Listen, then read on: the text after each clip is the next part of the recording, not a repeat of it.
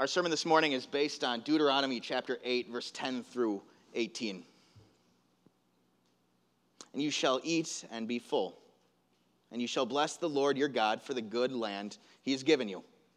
Take care lest you forget the Lord your God by not keeping his commandments and his rules and his statutes, which I command you today. Test lest when you have eaten and are full and have built houses and live in them, and when your herds and flocks multiply, and your silver and gold is multiplied, and all that you have is multiplied, then your heart will be lifted up, and you forget the Lord your God, who brought you out of the land of Egypt, out of the house of slavery, who led you through the great and terrifying wilderness, with its fiery serpents and scorpions and thirsty ground where there was no water, who brought you water out of the flinty rock, who fed you in the wilderness with manna that your fathers did not know, that he might humble you and test you, to do you good in the end. Beware lest you say in your heart, my power and the might of my hand have gotten me this wealth. You shall remember the Lord your God, for it is he who gives you power to get wealth, that he may confirm his covenant that he swore to your fathers as it is this day. This is the word of our Lord. Was it a common phrase in your house growing up, or is it a common phrase in your house now?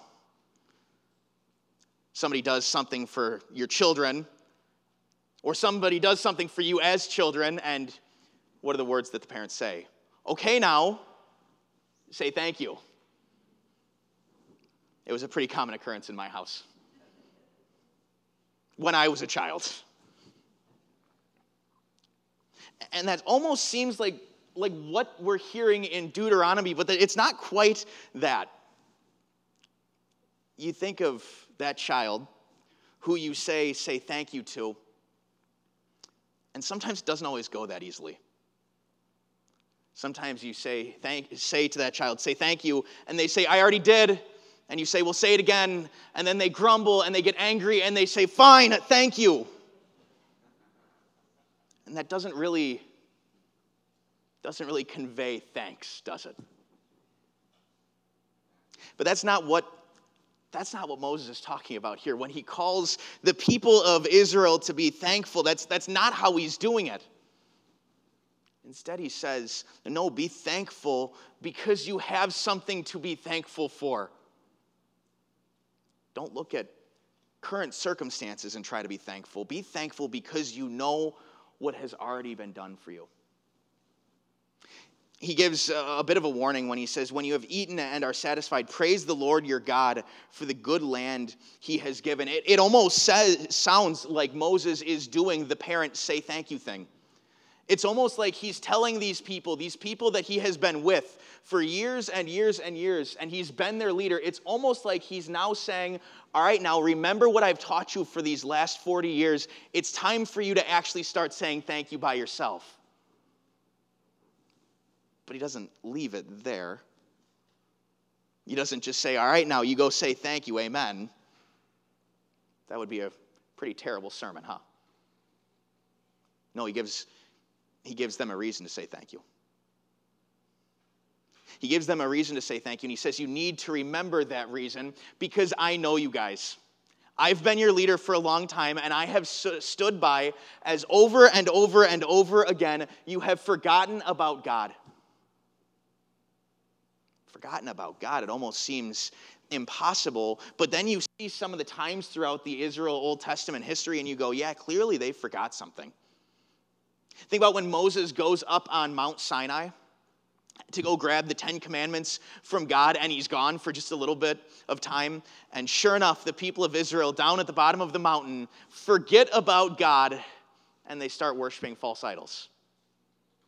Yeah. Moses was aware of that. Moses was aware that, that he had, by the hand of God, led these people out of Egypt, out of slavery and oppression and hatred, and had brought them out into the desert, free from all of that oppression and slavery.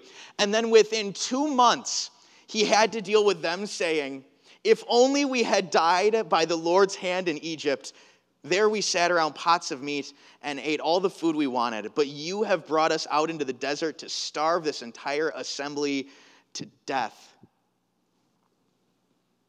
Dissatisfaction comes so quickly.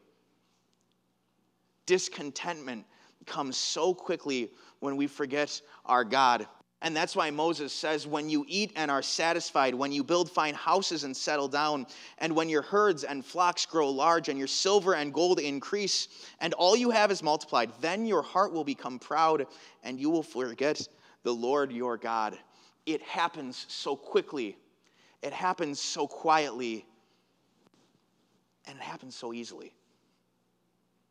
Now, I know as I look out, I'm not looking at a bunch of people that are saying, yep, four days from now, Thanksgiving Day, I am going to sit at my Thanksgiving dinner and be dissatisfied. I am going to be grumpy, and I'm going to be ticked off, and I am going to make sure everybody in my family knows it.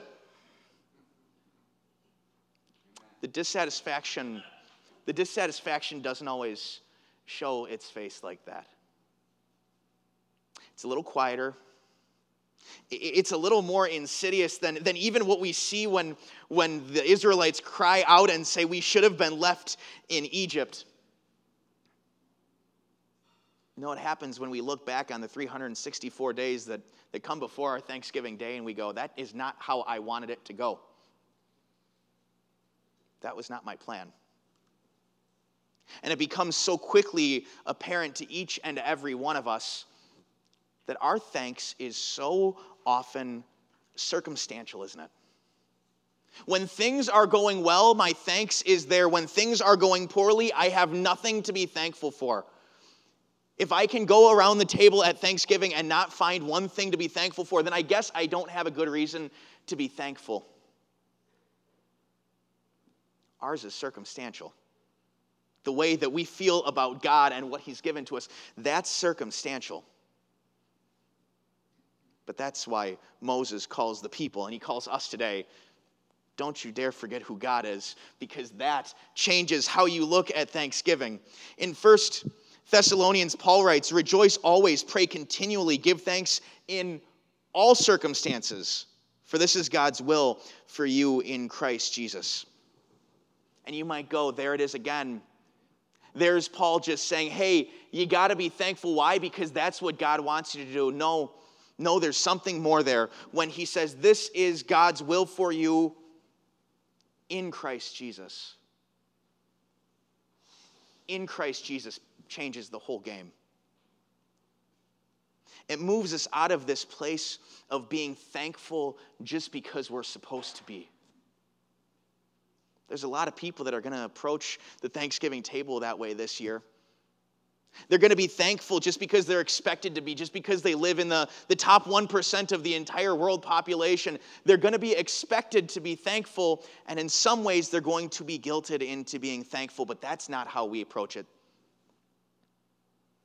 We find our thanks in Christ, who doesn't change based on the circumstances. In all circumstances, your Savior gives to you. In all circumstances, your Savior loves you. And in all circumstances, your Savior forgives you. God's goodness, His mercy, His love for you is an essential quality of who He is. So no matter if we're extraordinarily thankful for, to Him for one thing or incredibly discontented by another thing, God Himself still shows His love and His mercy and His forgiveness to us because that's a part of God that does not change. That's what gives us hope for a, a thankful Thanksgiving. That we can look at, at the physical blessings that He's given to us. We can look at the, the house and the money, and the cars, and the happy family, and the healthy family, or we can look at maybe a little bit of need, maybe an unhealthy family, and some strained relationships. And in those moments, we can still find things to be thankful to God for because we know that that is what God has given to us. And we know the same God that gives us Jesus as our Savior is behind every single blessing that He's poured out on us in our lives. No, there's no guilt in our Thanksgiving this year? Only joy. Joy in a God who, who refuses to not give you every good thing that he wants for you. Who sees you, sees the needs in your life. No, not the wants, but he sees the needs in your life and says, I am going to fill, I am going to meet all of those needs to the degree that you want me to, and even beyond that. That's the God that we have that goes before us. Moses reminds the people of that. He says, but remember the Lord your God, for it is he who gives you the ability to produce wealth, and so confirms his covenant, which he swore to your ancestors as it is today. God placed that covenant, he placed that batch of promises in the hands of his people. He said, I am going to be your God, and when I am your God, that means I love you, that means I forgive you, that means I'm looking out for you, and yes, that means I am going to bless you in this life. And we get a really cool, a really cool vision of how God does that here. God does not just zap blessings into our lives. If I go home this afternoon and I go, God, I would really love to have a delicious deep-fried turkey this Thursday for Thanksgiving, and then I leave the turkey in the freezer, and I don't season it, and I don't bring it to the, the place where I'm doing Thanksgiving in Virginia, then guess what? I'm not going to have a deep-fried turkey on the table. God uses means. These established means of putting people in our lives, of giving us the abilities that we have. Sometimes we we fall into that weird place of, of not wanting to depend on God at all.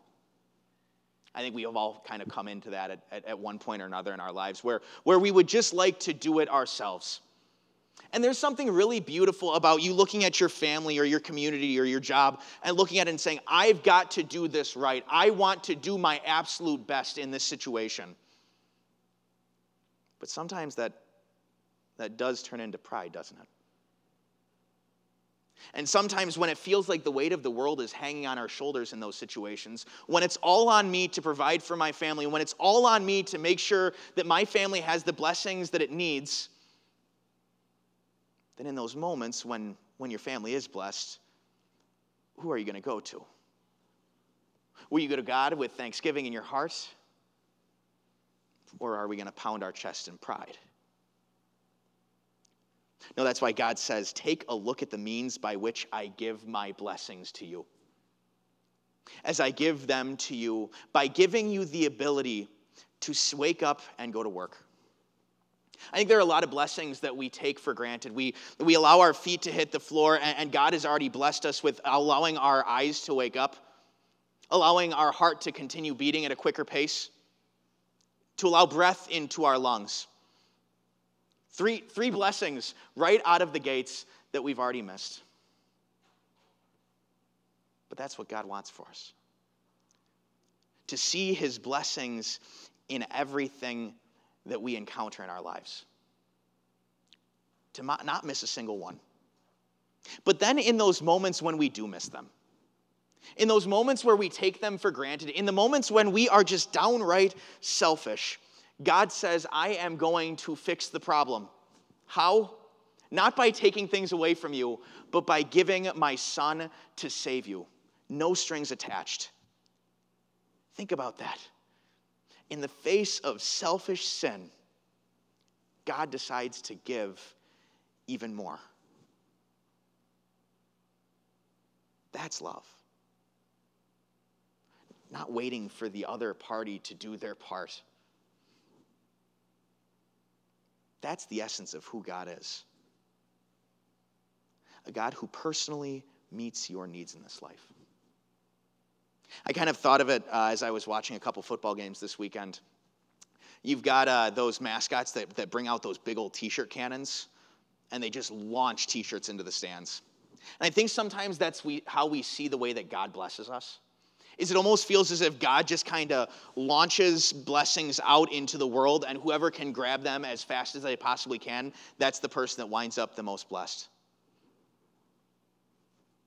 That's not how he does it. He looks you in the eye. He sees everything in your past.